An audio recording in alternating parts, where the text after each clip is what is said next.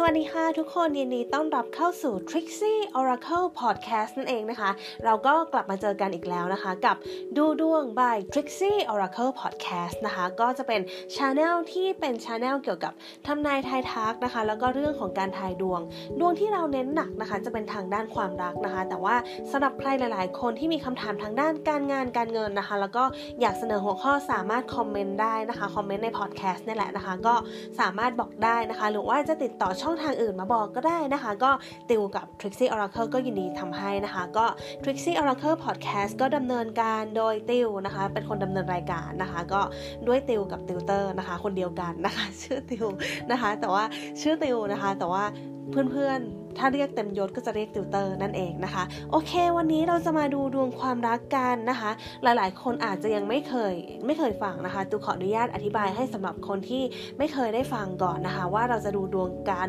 จากพอดแคสต์ได้ยังไงนะคะ คือตูจะมีหมายเลขให้คุณเลือกนะคะ จะเป็นหมายเลขที่ 1 หมายเลขที่ 2 หมายเลขที่ 3 และหมายเลขที่ 4 ให้คุณเลือกนะคะ หลังจากนั้นนะคะ แต่ละหมายเลขเนี่ยจะมีไพ่วางอยู่เป็นเซตเซตนะคะ ก็ถ้าคุณเลือกเซตไหนไพ่เซตนั้นก็จะเป็นของคุณนะคะ ก็หรือที่เรียกวิธีการนี้ว่า pick a number นะคะ ก็คือการเลือกหมายเลขนั่นเองนะคะ ดวงดวงนั้นก็จะเป็นดวงที่คุณเลือกแล้วก็ดูผลการทำนายนะคะ วันนี้นะคะเราจะมาดูดวงความรักกันในหัวข้อที่ว่า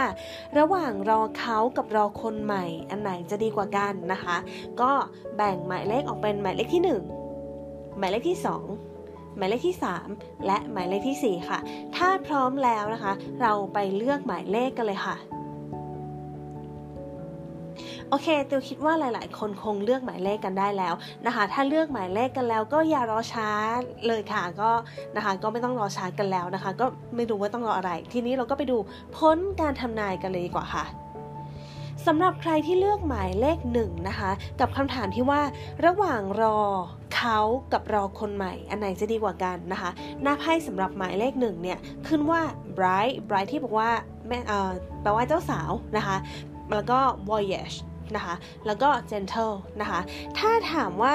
ระหว่างรอเขากับรอคนใหม่เนี่ยนะคะ บอกว่าจริง ๆ แล้วถ้าเราอยู่กับเขาเนี่ยนะคะ มันจะมีลักษณะของความที่ทำให้เราเป็นคนที่ดีขึ้นนะคะ เป็นคนที่อ่อนโยนมากขึ้นนะคะ แล้วก็อาจจะมีเรื่องของการแบบ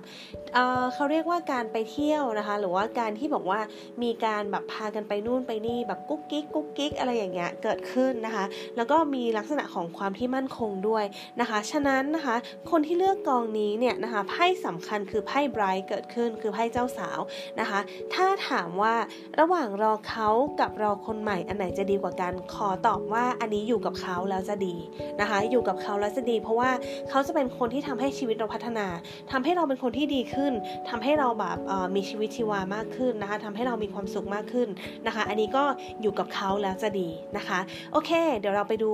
ผลการทำนายของกองต่อไปกันเลยค่ะ สำหรับใครที่เลือกหมายเลข 2 นะคะ หน้าไพ่ขึ้นว่า crush stable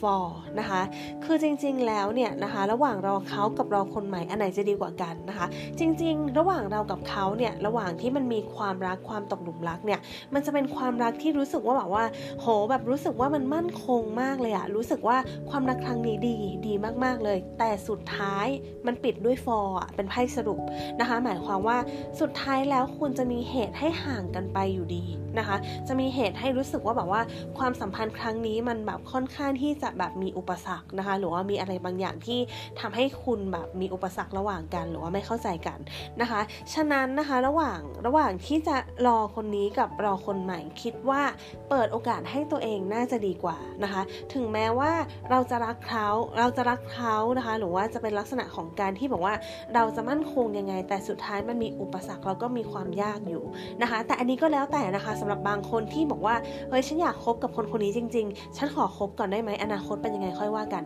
ได้นะคะ แล้วแต่คุณเลยนะคะ เพราะว่าคุณเป็นคนเลือกดวงได้นะคะ แต่ว่าถ้าจะให้ดวงไกด์ให้มันก็จะออกมาเป็นลักษณะนี้นะคะ แต่ถ้าคุณพยายามประคับประคองจริง ๆนะคะ พยายามเต็มที่รู้ว่ามันมีไพ่ฟอร์ปิดท้ายเนี่ยแล้วคุณพยายามประคับประคอง คุณสามารถที่จะประคองกันได้เหมือนกันนะคะ อยู่ที่ความพยายามของคุณ การจูนของทั้งสองฝ่ายด้วยนะคะ โอเค นี่ก็จะเป็นผลการทำนายของหมายเลข 2 ค่ะ สรุปนะคะก็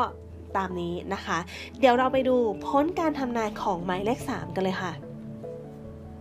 สำหรับใครที่เลือกหมายเลข 3 นะคะ หน้าไพ่ขึ้นว่า sweet elegant แล้วก็ freedom นะคะ ถ้าถามว่า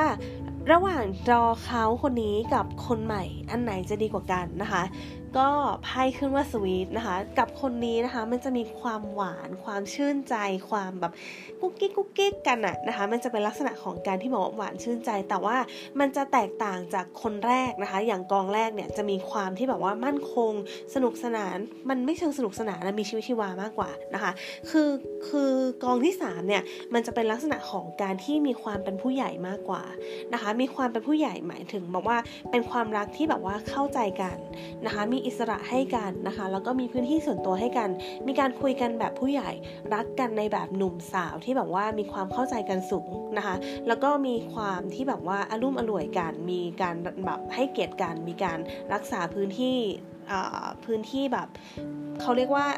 make balance ดีนะคะรักษา balance ดีคือไม่ไปก้าวไก่พื้นที่ส่วนตัวนะคะแล้วก็มีลักษณะของการที่บอกว่าให้เวลาเป็นส่วนตัวของกันและกันดีนะคะ ถ้าถามว่าระหว่างรอเขากับรอคนใหม่อันไหนจะดีกว่ากัน คิดว่าคบกับคนคนนี้ รอคนคนคนนี้ก็ได้นะคะ รอคนคนนี้ก็ดีนะคะ ก็ผลออกมาดีเหมือนกันนะคะ ก็จะ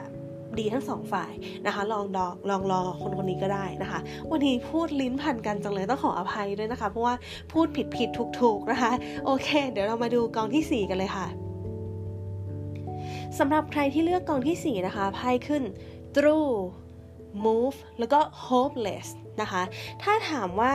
ระหว่างรอเขากับรอคนใหม่อันไหนจะดีกว่ากันเนี่ยนะคะไพ่บอกว่าออกตั้งแต่อันแรกเลยบอกว่า through ทะลุไปเลย ทะลุไปเลยเต็มที่ต่อด้วย move เออเคลื่อนที่ไปข้างหน้าเถอะ และอันสุดท้าย hopeless บอกว่า เออ โอเค ลุยต่อเลย เปิดใจเถอะ move on เถอะ เพราะว่ามันค่อนข้างที่จะยากอะ่ะ มันดูค่อนข้างไม่ค่อยมีหวัง หรือว่ามันดูแบบเป็นไปได้ยากอะ่ะนะคะ ถ้าสมมติว่าคนที่เลือกกองนี้อาจจะแบบมีลักษณะของการที่บอกว่ามีอุปสรรคอะไรค่อนข้างสูงนะคะ แล้วก็มีลักษณะของการที่ไพ่ค่อนข้าง confirm อะว่าแบบว่าเออเปิดใจน่าจะดีกว่า น่าจะมีโอกาสที่เข้ามาในชีวิตเราดีมากกว่านะคะ น่าจะทำให้เราแบบรักตัวเองได้มากขึ้น แล้วก็พาชีวิตเราไปเจอสิ่งดีๆ ได้มากกว่านี้อะไรอย่างเงี้ยนะคะ สรุปกองที่4นะคะก็จะเป็นบอกว่าเรารอคนใหม่หรือว่าเปิดโอกาสใหม่ก็น่าจะดีกับตัวเรามากกว่านั่นเองนะคะ